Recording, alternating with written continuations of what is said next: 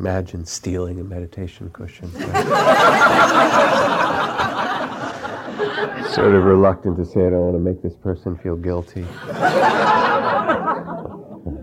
they probably just thought what we should do is have meditation cushions here. It is a meditation center after all. But so today is, uh, depending on your your um, level of political correctness, it is either Columbus Day um, or Indigenous Peoples Day, depending which side of the ocean you're looking at it from. Um, but it's certainly for for a long, long time it's been a holiday to celebrate the movement of people from Europe to the what's called the New World, to North America and South America. And actually, a lot of the people who came, some were the conquistadors after gold and you know treasure and, and plunder, um, but many, many of the people who came actually were refugees, were escaping, looking for religious freedom or economic freedom in some fashion. Um, in the time of the Buddha, very long ago, 2,500 years ago, after he had trained and awakened and brought uh, a realization of deep compassion and freedom into the community of those around him. Then at one point he said to all those with him, Go out, go forth, my friends, um, into all the parts of the world, not going the same direction but in every direction, and bring that which you've learned, the Dharma, which is good in the beginning, good in the middle, and good in the end, the teachings of wakefulness, of compassion, of loving kindness, of freedom of heart. Bring those teachings in any language, and every language, to those who you meet for their welfare, for their well being, for their happiness and for their benefit.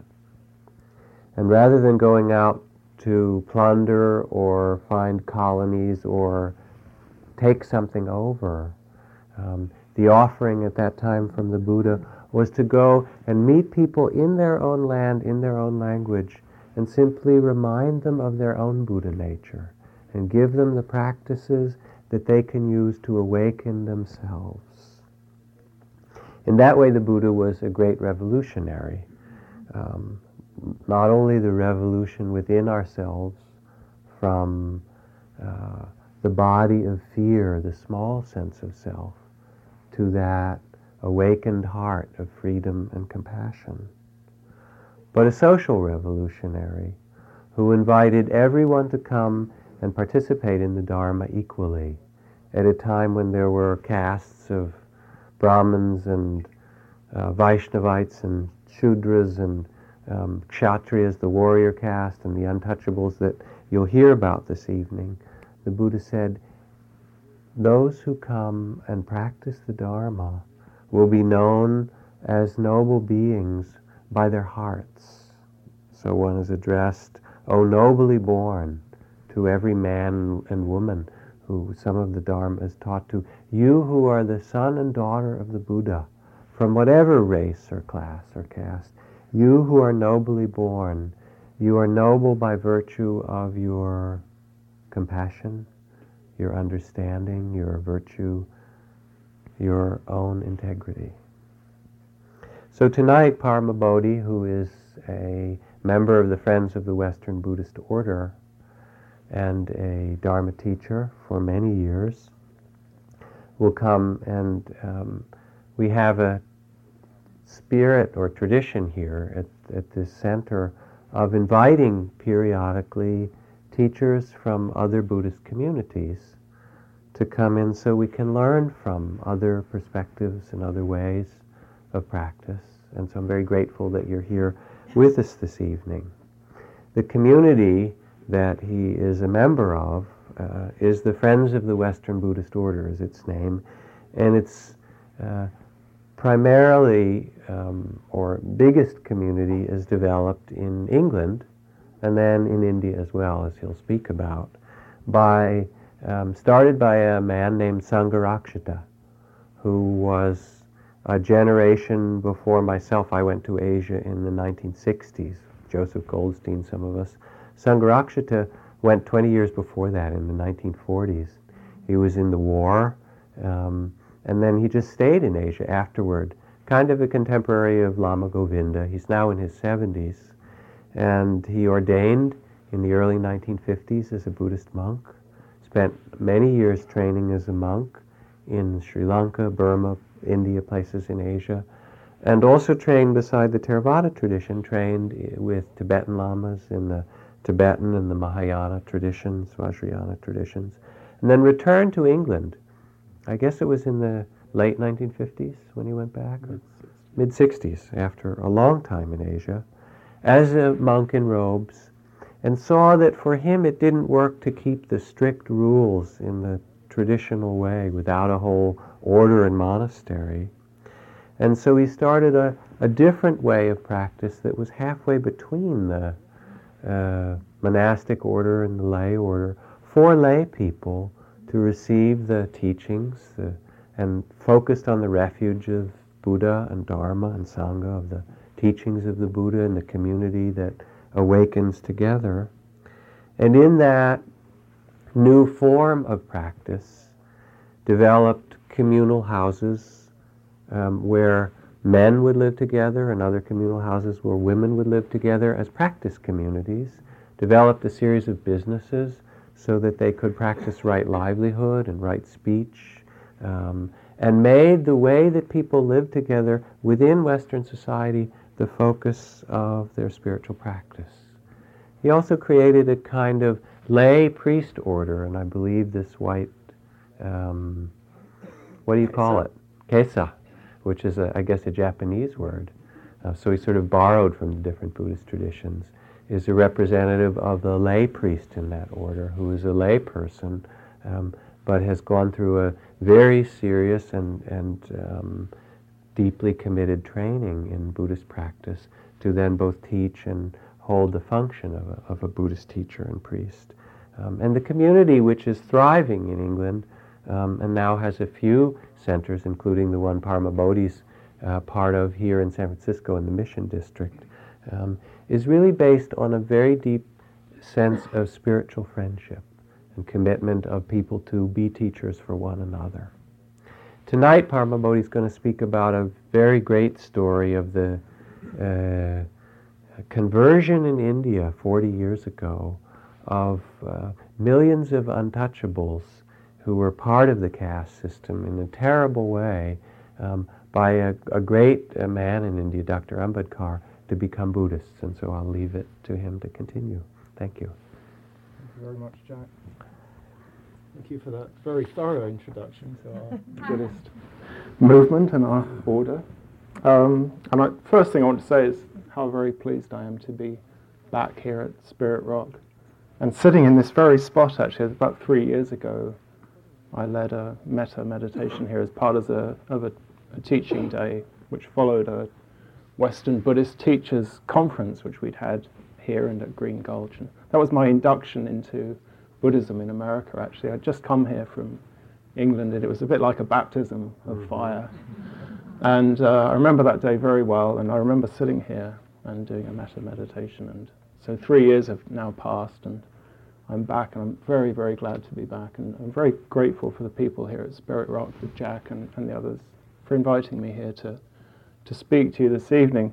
This evening is, a, you know, it's a very special celebration. It's a very special anniversary. It's the 40th anniversary of Dr. Ambedkar's conversion to Buddhism and the inauguration of what became known as the of, of the Dharma Revolution, the mass conversion of ex-untouchable Hindus to Buddhism that is still continuing today. And this is the story I'm going to tell you. It's, it's a classic Buddhist story.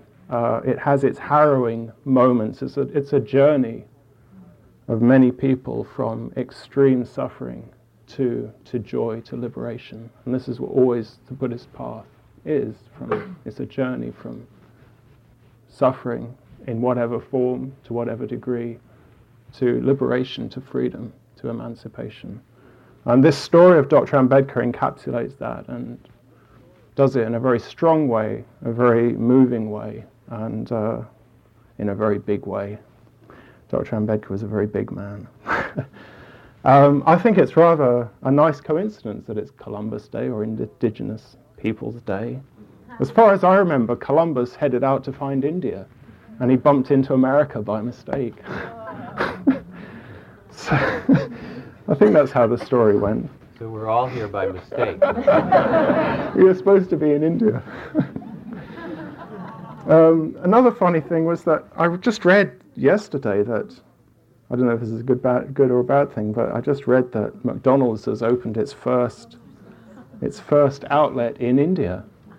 Wow. Today, today on this very auspicious day.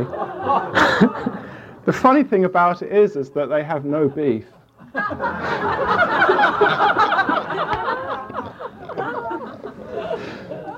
this comes into my story a bit later on, but there's no beef in McDonald's in India.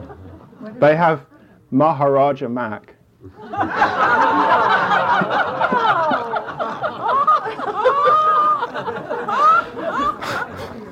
and it's made out of sheep. There you go, dead sheep. The cows got away with it, but not the sheep. But they're also catering for vegetarians. I, I think that's a new thing for McDonald's. anyway, so it's, it's a funny coincidence.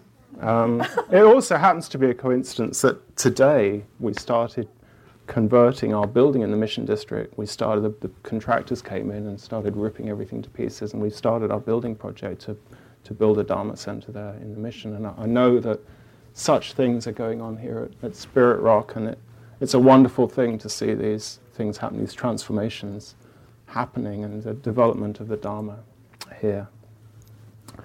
So I'll get back, I'll get into my story, my story of Dr. Ambedkar. I have a little picture of him.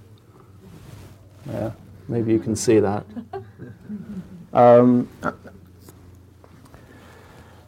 where can we start? Well, we can start by saying it's a day of celebration because it's the 40th anniversary of, of Ambedkar's personal conversion and uh, the inauguration, as I was saying, of this mass conversion, which involves millions of people uh, converting to Buddhism. So we're joining in with a worldwide celebration here, and I'm very glad, you know, to be here and to be with you all here on this particular day. I'm going to be giving a series of lectures around the Bay Area over the next six weeks. In fact, Ambedkar was only a Buddhist for six weeks. He died six weeks after his conversion. It was at the end of his life, and his life was quite an extraordinary life which is what I'm going to be talking to you about. Uh, but there, you can be sure that in India at this time, or over the, I don't know how the time clock things work on this planet, but over this period, uh, there are millions of Buddhists in India celebrating. On Bombay Beach, there will be upwards of a million people on the beach celebrating this, this day, the 14th of October, 1956. It's now 1996 in Nagpur, which is right in the center of India, which is the actual place that Ambedkar converted, there will be probably more people, possibly several million people if they can get there. Uh, it's an extraordinary thing. There will be people all over the UK and Europe celebrating. Um, there are people in North America celebrating. There are Ambedkar Buddhists, as they're known, in North America. I've met some in Vancouver, but they're scattered all over the place now. But still, I think it's the case that Ambedkar is relatively unknown. And uh, he plays a very, very important part in, in modern history, I would say, as a social emancipator, a liberator of, of millions of people. So it's an important story, and, as well as a very fascinating one. So Dr. Ambedkar, he was born in, 90, in 1891, and he was the 14th child in his family, which is not unusual in India. And uh, as Jack mentioned, he was born an untouchable. So really, I have to start this story, you know, at the bottom with saying something about untouchability. He was born an untouchable, which meant he was born outside of, sort of adhered to, but outside of the caste system.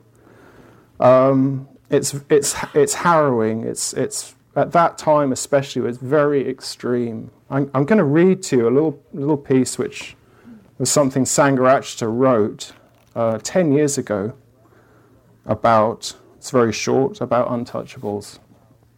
This was written 10 years ago, it's quite recent. There are at present 100 million untouchables in India, the vast majority of whom are underprivileged in every sense of the term. Each year, between four and 500 of them are murdered by their caste Hindu compatriots, while thousands more are beaten, raped, and tortured, and their homes looted and burned. An incalculable number of them are not only subject to social, economic, and religious discrimination, but daily suffer personal harassment and humiliation. Now, this was written 10 years ago. At that time, untouchability was illegal. It had been declared illegal with the Indian independence in 1947. However, so these people are referred to as ex untouchables, but in reality, they're not necessarily ex. Um, the untouchables were denied any form of education, they were not allowed to own any property, they were only allowed to wear cast off clothes and to eat scrap food. And uh, this was socially and politically and religiously sanctioned. It wasn't just a matter of, you know, as it were, discrimination. And uh, they were told to accept this as their deserved place in society. They'd been born untouchables for good reason. This was how the caste system worked that you were born into your caste, and that was your lot, you, you deserved that for your pre- from previous lives. That was your karma, and you had to just put up with it. So that was the case, certainly at the time Ambedkar was born in 1891. Many things have changed since that, but that was the case at that time. Uh, now, Ambedkar was very, very fortunate and very unusual. He was, he was born an untouchable. He should have had no education at all. However, his father was in the British Army. Now, the British had a lot to answer for in India, and you know, not not many good things. But one good thing was that they helped the untouchables.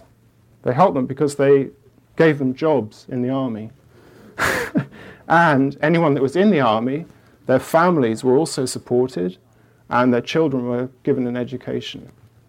So actually, prior to that, Ambedkar who is, who is uh, already somewhat uh, adventurous, would go to the schools and sit outside and listen in through the window and try and catch the lessons that were going on. This is how he started his education by sitting outside the classroom. As an untouchable, it was, he couldn't go into the building.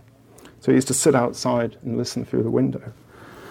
However, because of his father being in the British Army, he, he got an education and he ended up going to the Bombay University, where he graduated.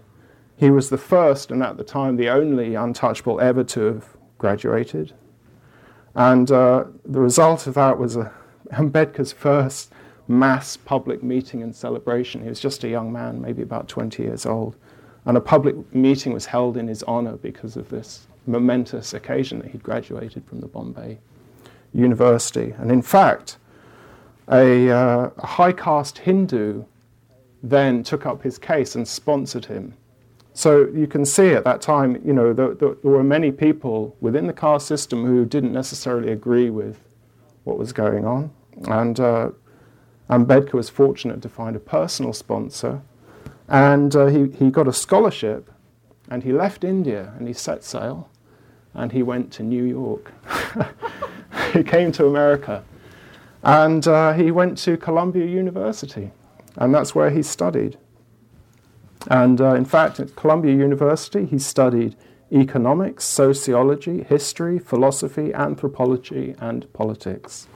Uh, he was an exceptional student. Uh, he spent three years at Columbia University, um, gaining a PhD or a doctorate or a, a graduate studies, whatever he was doing. And he went from there to London and continued with his studies at the London School of Economics. He became eminently qualified. He also went on to study in Germany rather more briefly. And he returned to India in 1923 at the age of 32. And he, he, his intention was to engage in political life. the first thing that happened to him was he, he had a job at, uh, at Baroda State uh, because this is where his sponsorship money had come from. And part of that deal was that he had a job to go to when he went back to India. However, he was basically run out of town. He, he was not, he tried to get lodgings in this town. And it's a, it's a sort of gruesome story. It's his return to India after many years away. Same story, nothing had changed. He couldn't go into the town at all. He was just hounded out of town. He couldn't get any sort of a room. He was an untouchable. And no untouchable could live in a room. You had to live outside of the town, outside of the village. The untouchables always lived outside of the town, in where the sewers were, basically. That's where the untouchables lived.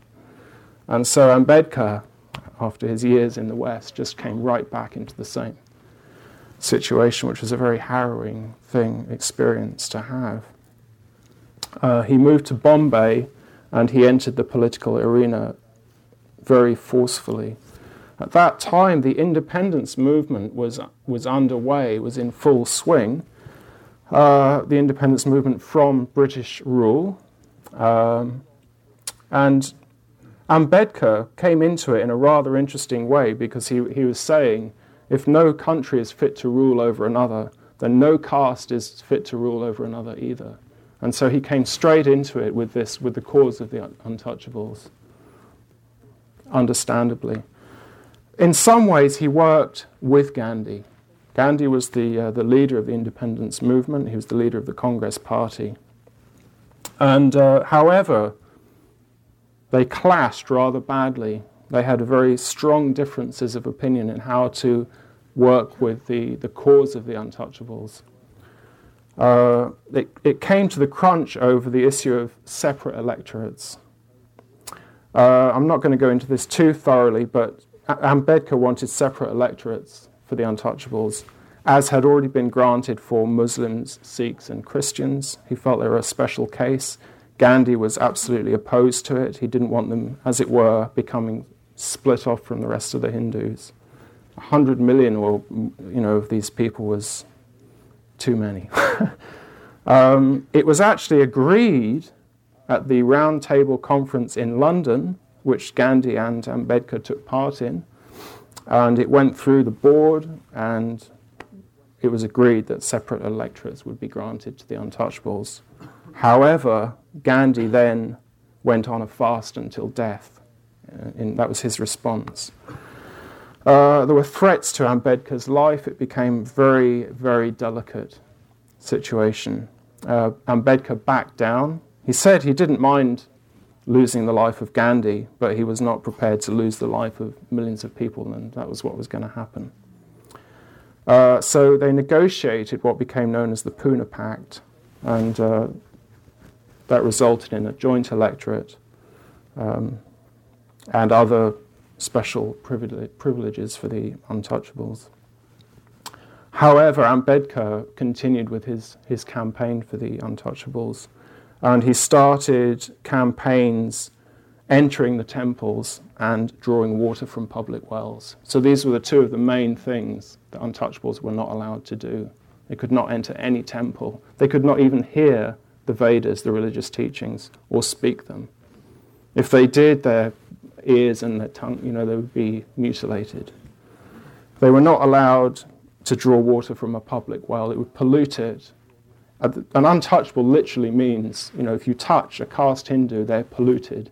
If you touch the water or any food that a caste Hindu would want to drink or eat, it becomes polluted. And uh, the way that they would actually purify it is either a, a, a, Brahmin could put his foot in the water and that would purify it, or cow urine.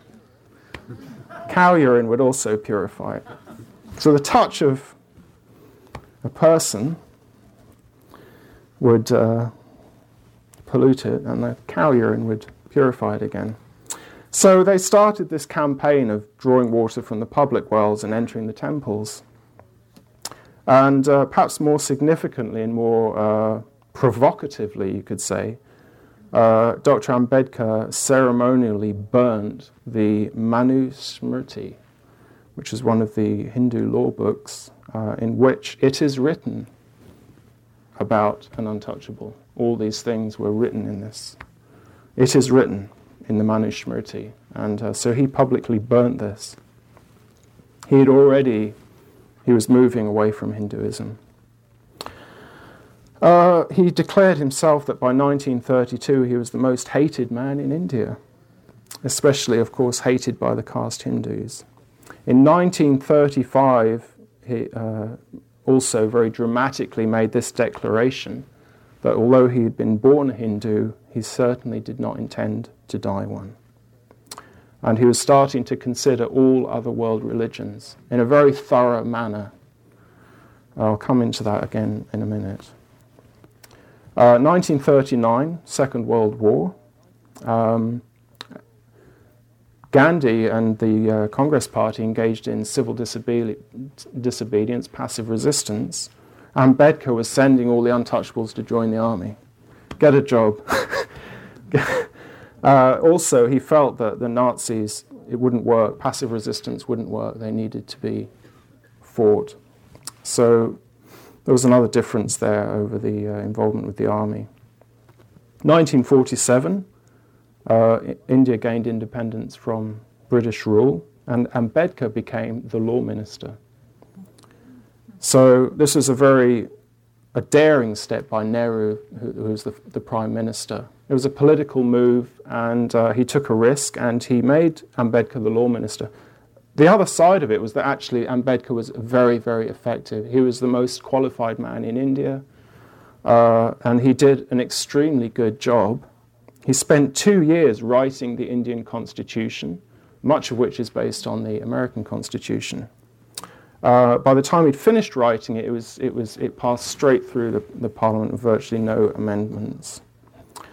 Uh, 1948, partition, the Hindu Muslim wars, uh, and Gandhi was assassinated by the Muslims.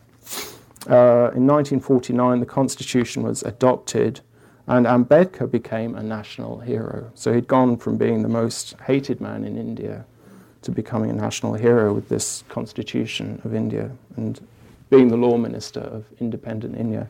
It's quite an astonishing feat to have come from sitting outside the school window to becoming the law minister, the first law minister of India. Quite unbelievable, actually. Um, however, once he'd become the law minister, he'd written the constitution, he, you know, he went a step further. He wrote the Hindu Code Bill. And this was very radical. It, in, involved a lot of new laws concerning marriage, adoption, women's rights, women's right to own property, which was at that point not at all possible, uh, rights of succession, and so forth. It was, a, it was a complex bill, it was quite radical, and it did not make it through Parliament. He struggled with it for two years, uh, at which point, after which he resigned. 1951, he resigned from the cabinet over this Hindu Code Bill. Uh, and at that point, he concentrated on his other tactic, which had been going on meanwhile, which was to change religion. So, with independent India, untouchability had been declared illegal. However, it didn't actually make very much, if any, difference at all. Uh, so he, he, was, he was coming at it from this other point of view of, of conversion to another religion. And uh, he was studying all the major religions. He was very, very thorough in everything that he did, Dr. Ambedkar. He had three criteria as he was studying the various religions uh, that it would accord with reason, that it would promote liberty, equality, and fraternity, and that it would, it would not ennoble poverty. That's quite interesting because sometimes people think Buddhism does ennoble poverty, but of course it doesn't. You have to think about that one possibly. So he studied these major religions. He also studied Marxism. He studied Christianity, Islam, Sikhism, Marxism. Uh, Buddhism emerged very clearly and very strongly as the religion of choice. Uh, and during his studies, he came up with a very interesting theory, which nobody else had come up with at this point that in actual fact, the untouchables had originally been Buddhists. He actually wrote, he, I've mentioned a few of the things Ambedkar is kind of more famous for. There are many, many more things. He wrote profusely all of his life. He published many books, many papers. He opened schools, universities. He started more than one political party. He was an extremely active man. I think Jack was talking earlier about the, the, the in and the out and he was a very much an out kind of Buddhist. uh, he didn't waste very much time. Um, so he came up with this very interesting theory. It's, uh, it's unprovable, but it does make a lot of sense. Uh, ever since the time of the Buddha, there'd been um, an antithesis, uh, a tension between the Brahmins and the Buddhists. Uh, very early on in when the Buddha started teaching, he, he started teaching in terms of what is a true Brahmin. This was the sort of terminology he used. You can't be born a Brahmin. You can only be a Brahmin by being a Brahmin, by being compassionate, by being wise, by being kind, and so forth. That was what a true Brahmin is. This is how he often taught at the beginning of his career. He was straight away in opposition to the caste system and Brahmanism as it was more then than, than sort of Hinduism as it developed. The Brahmins were kind of at the top of the pile and were the, um, the religious people because they were born as Brahmins. So the Buddha came in with this, you know, the true Brahmin being a true individual, a compassionate and wise person. Uh, so there'd been this kind of tension between the Brahmins and the Buddhists for, for a very long time, thousands of years. Um, it's, it seems it's, it's a complex story, but uh, to put it very as simply as I can, the uh, some thousand years after the time of the Buddha, maybe you know, about a thousand years afterwards, uh, the Muslims had Buddhism had kind of got stuck in the monasteries. The Muslims had destroyed the monasteries. And uh, the Buddhists were walking, were wandering around, and uh, there were a lot of other people wandering around India, which are known as broken men, from tribal people that had lost various wars. And uh, the, the, Buddhists, it seems, got mixed up with the broken men. Uh, the, the Brahmins kind of took the upper hand, and one of their chief practices up to that point had been animal sacrifice, especially the sacrifice of cows. This is what they used to do. And they used to give the dead cows to the Buddhists, and the Buddhists would eat whatever they were given. They, they lived on alms food. So if they were given meat, they would eat it. So they were given the dead cows to eat from the animal sacrifices. The, the, the, Brahmins kind of turned it on its head and declared the cow sacred, and anybody that ate a cow was um, an outcast. And that's that was Ambedkar's theory. I've actually not done it justice, but that's the kind of the meaty bones of it. The, uh, the cow eating and going from killing cows, animal sacrifice, to declaring the cow sacred. In actual fact, in, in between, in between, there was the Emperor Ashoka. He was a very interesting emperor. He was a Buddhist emperor, and he ruled pretty much all of India. And he actually had declared animal sacrifices illegal. Uh, he'd started up animal rights, he'd started up rights for prisoners, he'd started up a whole welfare system in India. He, he was an emperor that ruled according to Dharma. He's a Buddhist emperor. Very interesting. That was about two or three hundred years after the time of Buddha, and probably that's when Buddhism peaked in India. So we're talking another 500 years after that, probably, that uh, the Brahmins kind of turned the tables, and Buddhism was pretty well wiped out of India. Um, so there'd been no Buddhists in India for at least a thousand years, to, to, all intents and purposes. At the time Ambedkar was alive, there were a few uh, Burmese, Sinhalese, other Asian Buddhists around, pretty well no Indian Buddhists. India, uh, Buddhism was uh, part of Indian history. So he had this theory that uh, in fact he was reclaiming his heritage, he was discovering the roots of his people. The untouchables were originally the Buddhists that had been wiped out uh, primarily by the Muslims. Uh, around about this time, uh, Ambedkar met Sangharakshita, my own teacher. Uh, Jack gave the little story there of Sangharakshita. And uh, Sangharakshita was the first monk that um, Ambedkar met that he actually trusted. He was a Westerner. It's a rather interesting meeting, a sort of meeting of East and West. That uh, he met this English monk, and he entered into dialogue with him, and he uh, he learned from Sangharakshita the meaning of conversion to Buddhism, how one actually became a Buddhist, uh, how one could go for refuge to the Buddha, the teachings of the Buddha, the Dharma, and the spiritual community, the Sangha. Uh, in two meetings, they went through this very thoroughly. Uh, Ambedkar asked Sangharakshita to give a public talk in Bombay to, I think there was about 30,000 people at that particular meeting, which is a relatively small crowd, uh, on the meaning of conversion to Buddhism.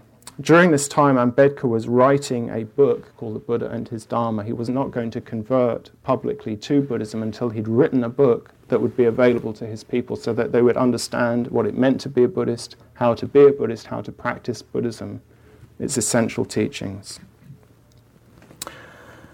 Uh, so he asked Sangharakshita if he would actually conduct the ordination ceremony, and Sangharakshita suggested U Chandramani would be a better candidate, and that was his own preceptor who had ordained uh, Sangharakshita as a monk some years previously, about 10 years previously.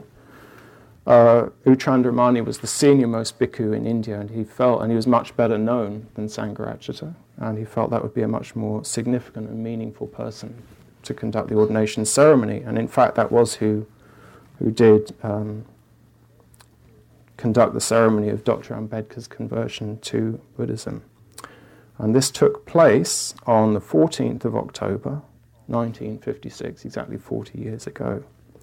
And the, uh, the place was Nagpur, which is right in the middle of India. If you, if you stuck a pin you know, in the middle of India, you'd hit Nagpur.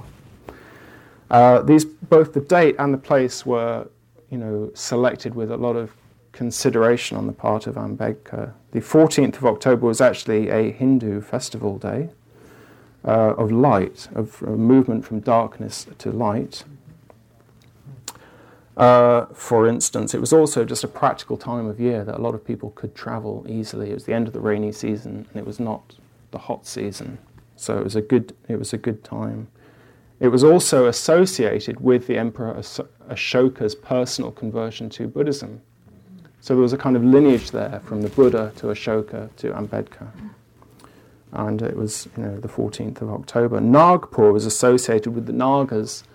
I don't know if any of you know about the Nagas. I'm not going to say too much about the Nagas, but they hold the Dharma in the depths. They're sort of serpents and dragons, and they they hold the, the Dharma in the depths until it's needed, and then they they offer it up. And so Nagpur was associated with the Nagas, also with Nagarjuna, who was a very great teacher and was associated with the uh, perfection of wisdom school of Mahayana Buddhism. So Nagpur on the 14th of October became the date and place for the conversion ceremony, and Ambedkar sent out a call to his people to join him. And this is what they did. And they came from all over India. Uh, approximately 500,000 of them, half a million people, descended upon Nagpur and uh, the, uh, the usual population of Nagpur was about 500,000. It's quite a big city. And so the population during a period of a week of Nagpur doubled, basically. And they were everywhere. And they'd come specifically wearing brand new white clothes. No more cast off clothes, no more rags. They came in their best white clothes. And you can imagine this city. It was an astonishing thing. People called it a, political stunt, but it was an astonishing thing that happened. And it's an astonishing thing, therefore, that we're celebrating. These 500,000 people came in their gleaming white clothes to Nagpur to answer Dr. Ambedkar's call. He was their leader and had been for many years. And so it was that uh, in the morning, Dr. Ambedkar took the traditional three refuges from U Chandramani. He chanted them out in call and response three times. To the Buddha for refuge I go, to the Dharma for refuge I go, to the Sangha for refuge I go.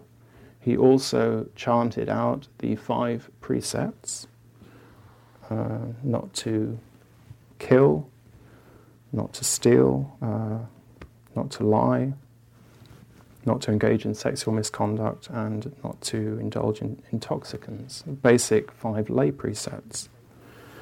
Uh, after which he did something, he did two things that were very unusual and quite unprecedented, something completely new. He read out an additional 22 personal vows.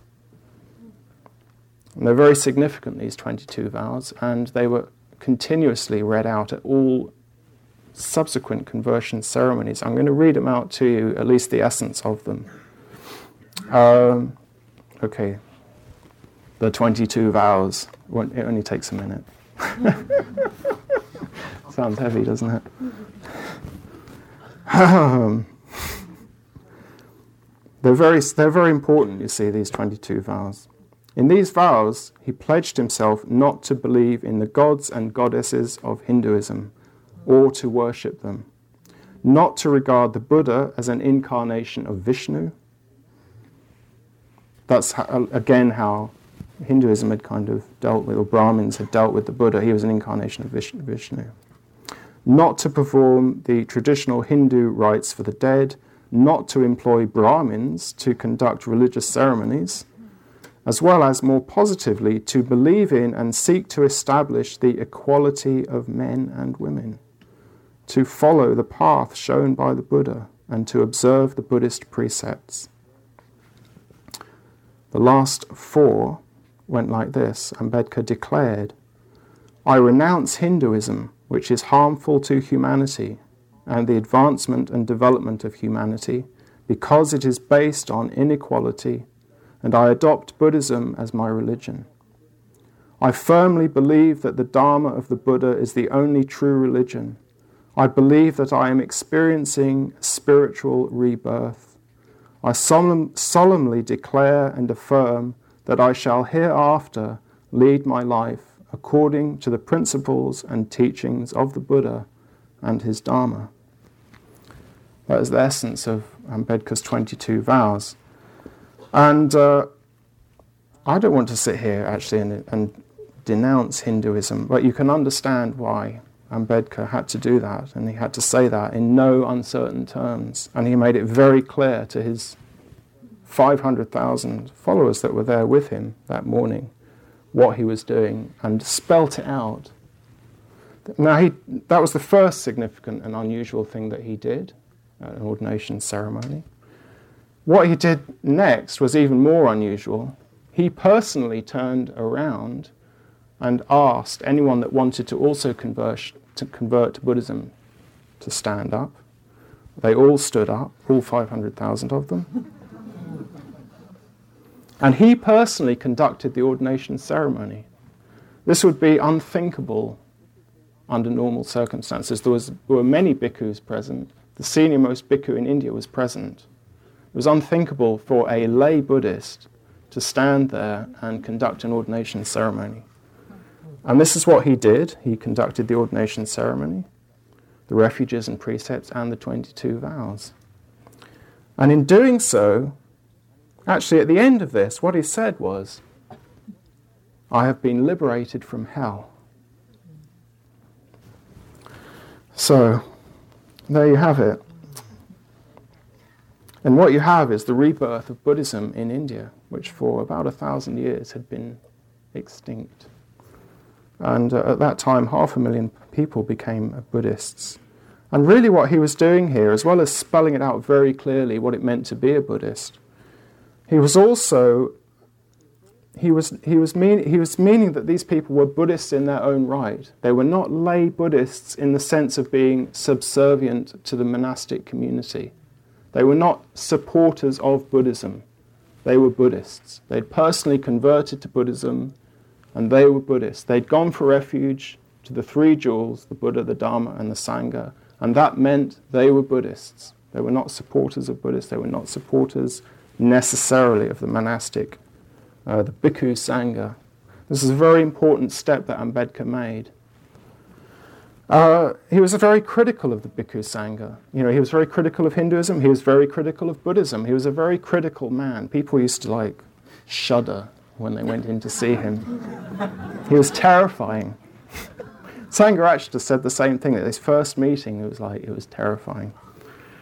He was very he was very critical of the of the bhikkhus. He said that the bhikkhu sangha is a huge army of idlers.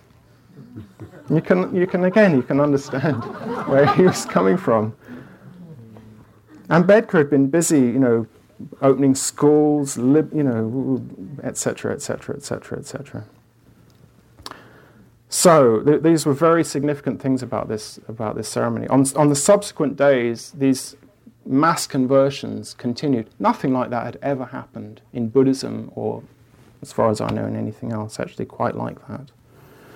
Uh, and millions of people became Buddhists uh, by the time Ambedkar died, which was just six weeks later. Now, in between, I hope I'm not, I'm running out of time here, but I haven't got much more to say. In between, he had his last meeting with Sangharakshita. Now, Sangharakshita had not been present at the, um, at the ceremony because he was already on tour at the invitation of the Indian government with a number of other eminent Buddhists, and they were celebrating the 2,500th year of Buddhism. And the Indian government was officially celebrating this, and the way they were doing that was they were, they were having this tour going around all the Buddhist sites with all these eminent Buddhists, of which one of whom was Sangharakshita. And they'd actually got hold of the relics of the Buddha and the Sariputra and Moggallana from the from the Victoria and Albert Museum in London, and they'd got them back to India, and they were touring around with them. now, at the time of the conversion, uh, Ambedkar received many, you know, letters of congratulation from Buddhists all over the world. He didn't receive anything from his own government, who were actually celebrating this Buddhist anniversary of the 2,500th year of Buddhism. It's quite incredible. There you go. Uh, so, I'm going to give you a couple more quotes from Ambedkar. You just can get a sense of him from these. These are things that he said at the subsequent conversion ceremonies. The next day, he, he, he conducted this ordination of another 100,000, I think, that had got late for the ceremony. I do not want blind followers. I do not like sheep mentality. Those who wish to go for refuge to the Buddha should do so only after counting the cost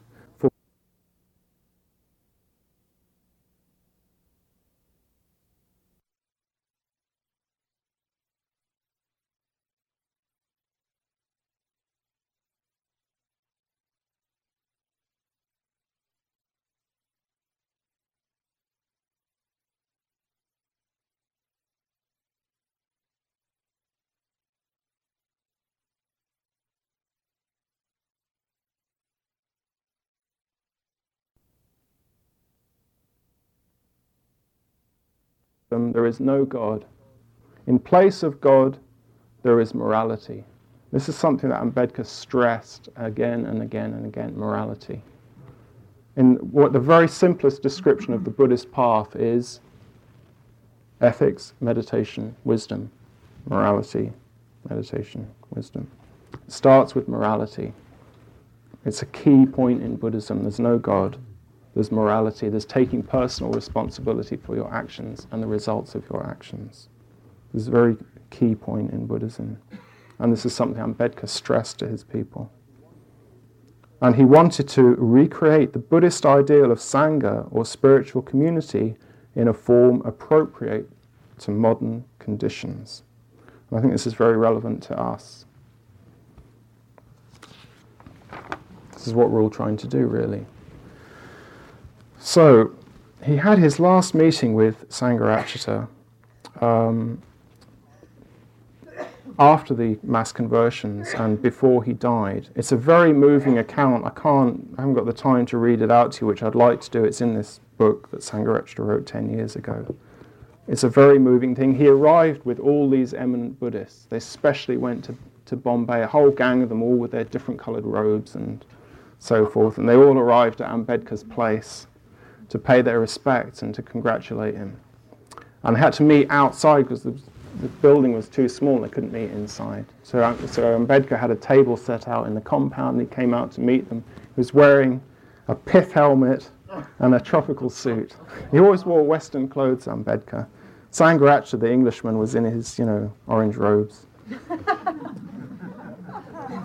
and Ambedkar totally ignored all the other eminent Buddhists, called Sangharakshita over to him, and talked to him for two hours. He kept all the others just waiting there.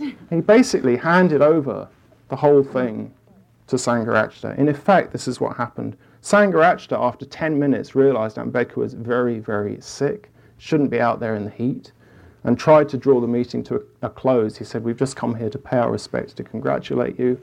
Well done, off you go, inside. But uh, Ambedkar would have none of it and kept him there for two hours. And he, he describes it that by, you know, towards the end of the meeting, Ambedkar was stretched out. He was a very big man. He was stretched out on the table with his arms stretched out. And his head slowly just came to rest on his arms in front of him. And he was still talking to him. And the last thing that he said to him was, There's so much to, to do, there's so much to be done. And his eyes just closed while he was still talking to him, like that, just stretched out. It's a very, it's a very moving account. A very short time after that, Ambedkar did in fact die. He was, ambe- he was uh, diabetic and he had heart trouble. On the 6th of December, it was that he, that he died, just six weeks. And this was devastating, of course, for this mass conversion movement. There were several million Buddhists at this point. And uh, it just happened that Sangharakshita was traveling back up to nor- the north of India where he lived and he was traveling by train, as one tries to do in India. It's not very easy. And he was in Nagpur, the place where the conversions had started, halfway from Bombay up to where he was going. And he, that's where he found out about the death of Ambedkar while he was at Nagpur. And that night, a public meeting was held, and he was invited to the public meeting. There were many speakers there. There were 100,000 people present. There was no stage, nothing. It was a spontaneous meeting. Sangharakshita was the only speaker that could actually speak that night. Some up to 20 people tried to climb up onto this rickshaw and address the crowd of 100,000. They were all sobbing. The whole 100,000 people were sobbing, if you can imagine such a thing. And uh, the speakers would get up and they would just stand there sobbing, and then they would get back down again. And the next speaker would come up and they would sob, and they would go back down again. And Sangharakshita stood up and he talked. And he talked for 40 minutes. And he said to them basically that Ambedkar lived on with them and it was up to them to continue. And uh, Ambedkar would live on in their heart. Ambedkar would live on in their hearts. He said that he had a peculiar experience while he was speaking, that he felt this enormous, enormous presence over the crowd whether it was just the collective grief of these people or their sense of Dr. Ambedkar or whatever it was, he describes this huge presence there that night. And he said that really it was that night that he became involved in this mass conversion movement. And he continued it for the rest of the time that he was in India. He personally went around. During the next four days, he gave 40 lectures. That's 10 lectures each day. He would go to a different locality and he was doing the same thing, all these grieving people. And he was just kind of encouraging them to practice the Dharma and to honor their great leader who died. And he continued the initiation ceremonies 50,000 people here, 100,000 people there, and so forth. It's quite extraordinary. He was a young monk in India, and he, he, he answered the call, and not very many other uh, bhikkhus did. He almost single handedly kept it going, and he, it continued for eight years. He would do regular tours every year. He had other responsibilities and commitments, but he would spend half the year just touring around giving these lectures to the ex untouchable Buddhists.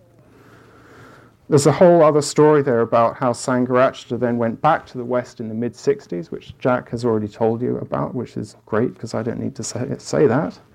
And in 1980, uh, a few of his personal disciples went back to India and started working with his uh, disciples in India and formed the uh, FWBO in India, TBMSG as it's known, Trilokya Buddha Mahasangha Sahayat which means a lot of Buddhists. in essence. And, uh, and they started the thing called the Karuna Trust, which is a social wing. And uh, so the Karuna Trust has been very, very effective in India. It's set up hostels for boys and girls, schools, kindergartens, healthcare facilities, education projects, cultural projects, adult, adult literacy projects, especially among women, um, right livelihood businesses, uh, agricultural projects, and more significantly than all of that, Dharma centers, especially all over Maharashtra, but also in other states. All of that has been funded from the UK up until quite recently. It was so successful that the Indian government started putting money into it as well. It's seen as the only um, social welfare project in India that were not corrupt. And so they started putting money into it, the Indian government. So most of the money is raised in the UK. Some money is raised in the USA here. There have been fundraising tours here. And I think the most interesting thing that happened was one Taiwanese monk was touring in India and he visited these centers and he was so inspired, so personally inspired by what was going on. He went back to Taiwan and he personally, single handedly, started raising money in Taiwan. There's a lot of money in Taiwan. He raised millions of rupees and uh, as a result of that, they've just built a huge uh, retreat center outside of Nagpur at Bor Dharan, which I visited myself not so long ago, uh, which has a capacity of like 400 people can go on retreat there. They have re- retreats there with like 300 women. It's un- unheard of in India. No such thing happened that women could be Buddhists and they could go on retreat. There's a whole story there, which I can't tell you, but it's a very radical thing. I, am just aware of the time. There's so many little stories in this story, but I've got to keep it focused a little bit. Um, so it's very interesting that uh, this money is coming in from Taiwan in a big way. They're about to build the Nagarjuna Institute at Nagpur, which will be the biggest urban Buddhist center in the world. It's a huge project. So that's, you know, it's very moving. I'm just going to finish by saying something about my own trip to India, which was two years ago, and I went with a number of Americans. And I attended a retreat um, between Bombay and Pune, one of the uh, TBMSG retreat centers there, very beautiful place. So I was on retreat with Americans and Indians, and uh, ordinations were taking place. It was a very unusual event because Americans and Indians were being ordained together. It never happened before. Uh, this was extremely validating, especially for the Indian people, that Americans were coming to be with them, to be on retreat with them, to go for refuge with them, to practice with them. And I was very fortunate to be a part of that, to take part in that. On the day of the ordinations, a small crowd showed up, which was 5,000 people, 7,000 people, maybe 10,000 people. I, have no idea, there was just an enormous amount of people. It's only a small, the shrine room is about this big and with the ordinations taking place, and uh, it was, India, it was chaos. People would fit in. yeah, there was five thousand inside, and I don't know how many outside. and it it became known in my mind as Jai Bhim Day, because the, the, Indians, when they greet each other, these these Buddhists, they always say to each other Jai Bhim, which means victory for Bhim, and that was Ambedkar's name, Bhim Ambedkar. Jai Bhim. So whenever they have a, a, meeting or whenever they just see somebody in the street, they just say Jai Bhim to each other like this. And so I, I experienced this day just saying Jai Bhim a lot. And I would say, without question, it was the most positive experience I've ever, ever experienced in my life. I'd never experienced that degree of human emotional positivity. I'd never experienced anything remotely like it. And I just kept walking back and forth and going back for more, more Jai Bhims. And uh, I've got in my pocket here this, which is my Jai Bhim headband. It goes like this. I, I bought this. I bought 30 of these for a, a dollar. It goes like that. It says Jai Bhim. So then I only had to do this to people. I was going to get hoarse. this is my Jai Bhim ring, Dr. Ambedkar ring. I used to have a keychain. And uh, unfortunately, I just missed out on buying a, a, Dr. Ambedkar shrine, which is made out of very nice plastic and has a. You plug it into the wall, and the Buddha lights up on one side, and Dr. Ambedkar lights up on the other side. And there are little fairy lights all around. Unfortunately, they were all sold out by the time I went back to get one. But uh, when you go into one of the houses of the Buddhists. You know, you go into their I say house, a little it's a hut, a, a box with cow dung on the floor and a bed and some very shiny pots. This is how they live. They live in what we would call extreme poverty, millions of them. Uh, I'm saying I'm, uh, we've come to the nice part of the story, but anyway, when you go into into their houses, you know, there's like a family of 12 living in there or more, the grandparents and the family and all the children. And uh, that's all they have a bed, some very shiny pots, and uh, a shrine, which you, you know, if you've got electricity, plug it in, otherwise it just lights up. And uh, every house will have the picture of Dr. Ambedkar, the picture of the Buddha, and the picture of Sangharakshita, which I still find an astonishing quirk of history that you have these three figures on all these millions of shrines, and uh, you've got this Indian man in Western clothes, like this and this Englishman wearing the orange robes of the bhikkhu and the Buddha.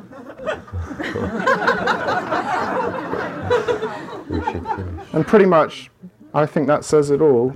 It is the end of my talk. I've just got the signal here from Jack. It's nine o'clock. It's all over. But I think, just to say my one word of conclusion, that I hope what I've done this evening was to connect you people from Marin County with the people of Maharashtra, and that we've joined in together with the celebration that's, that's going on there. So thank you very much, and Jai Bhim.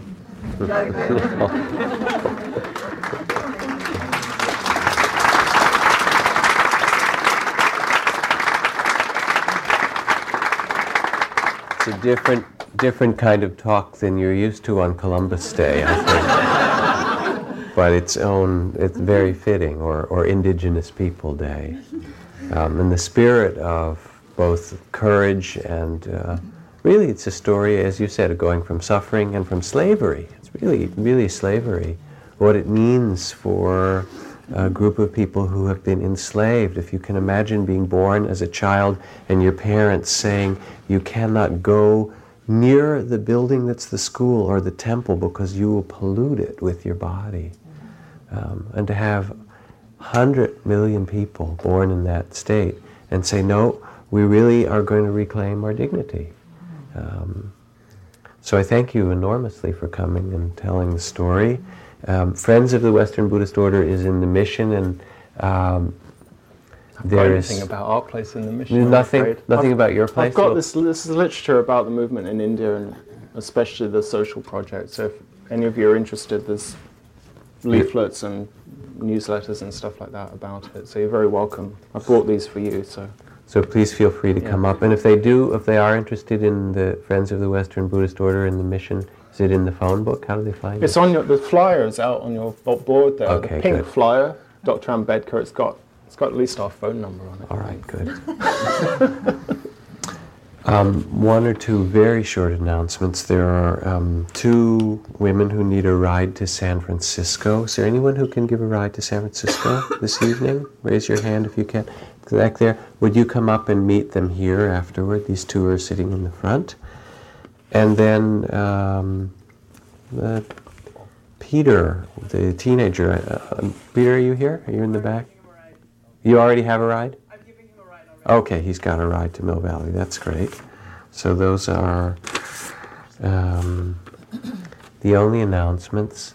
I'd like to end with a chant, and then we'll sit for just a minute and go back. Um, and the chant, which we've used in a number of evenings, is this very simple repetition of the word that means I bow to or I pay respects. It's kind of like Jai Bhim. It's a, it, the word is Namo um, to respect to ourselves, respect to others, respect to all life, to every being that is born in every form. So we'll chant that for a little bit and then sit in the stillness.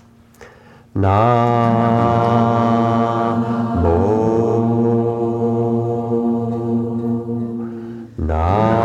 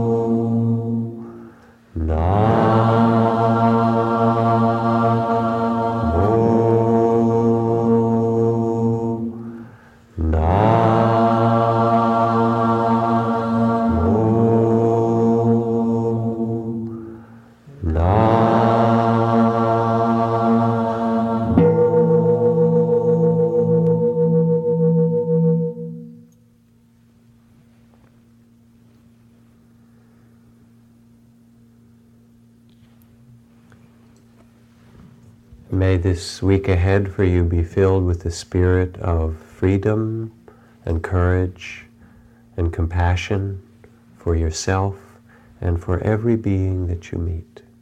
Thank you. Anyone who's interested in speaking with Paramabodhi, he'll be up here for a bit too, I think. So feel free to come up.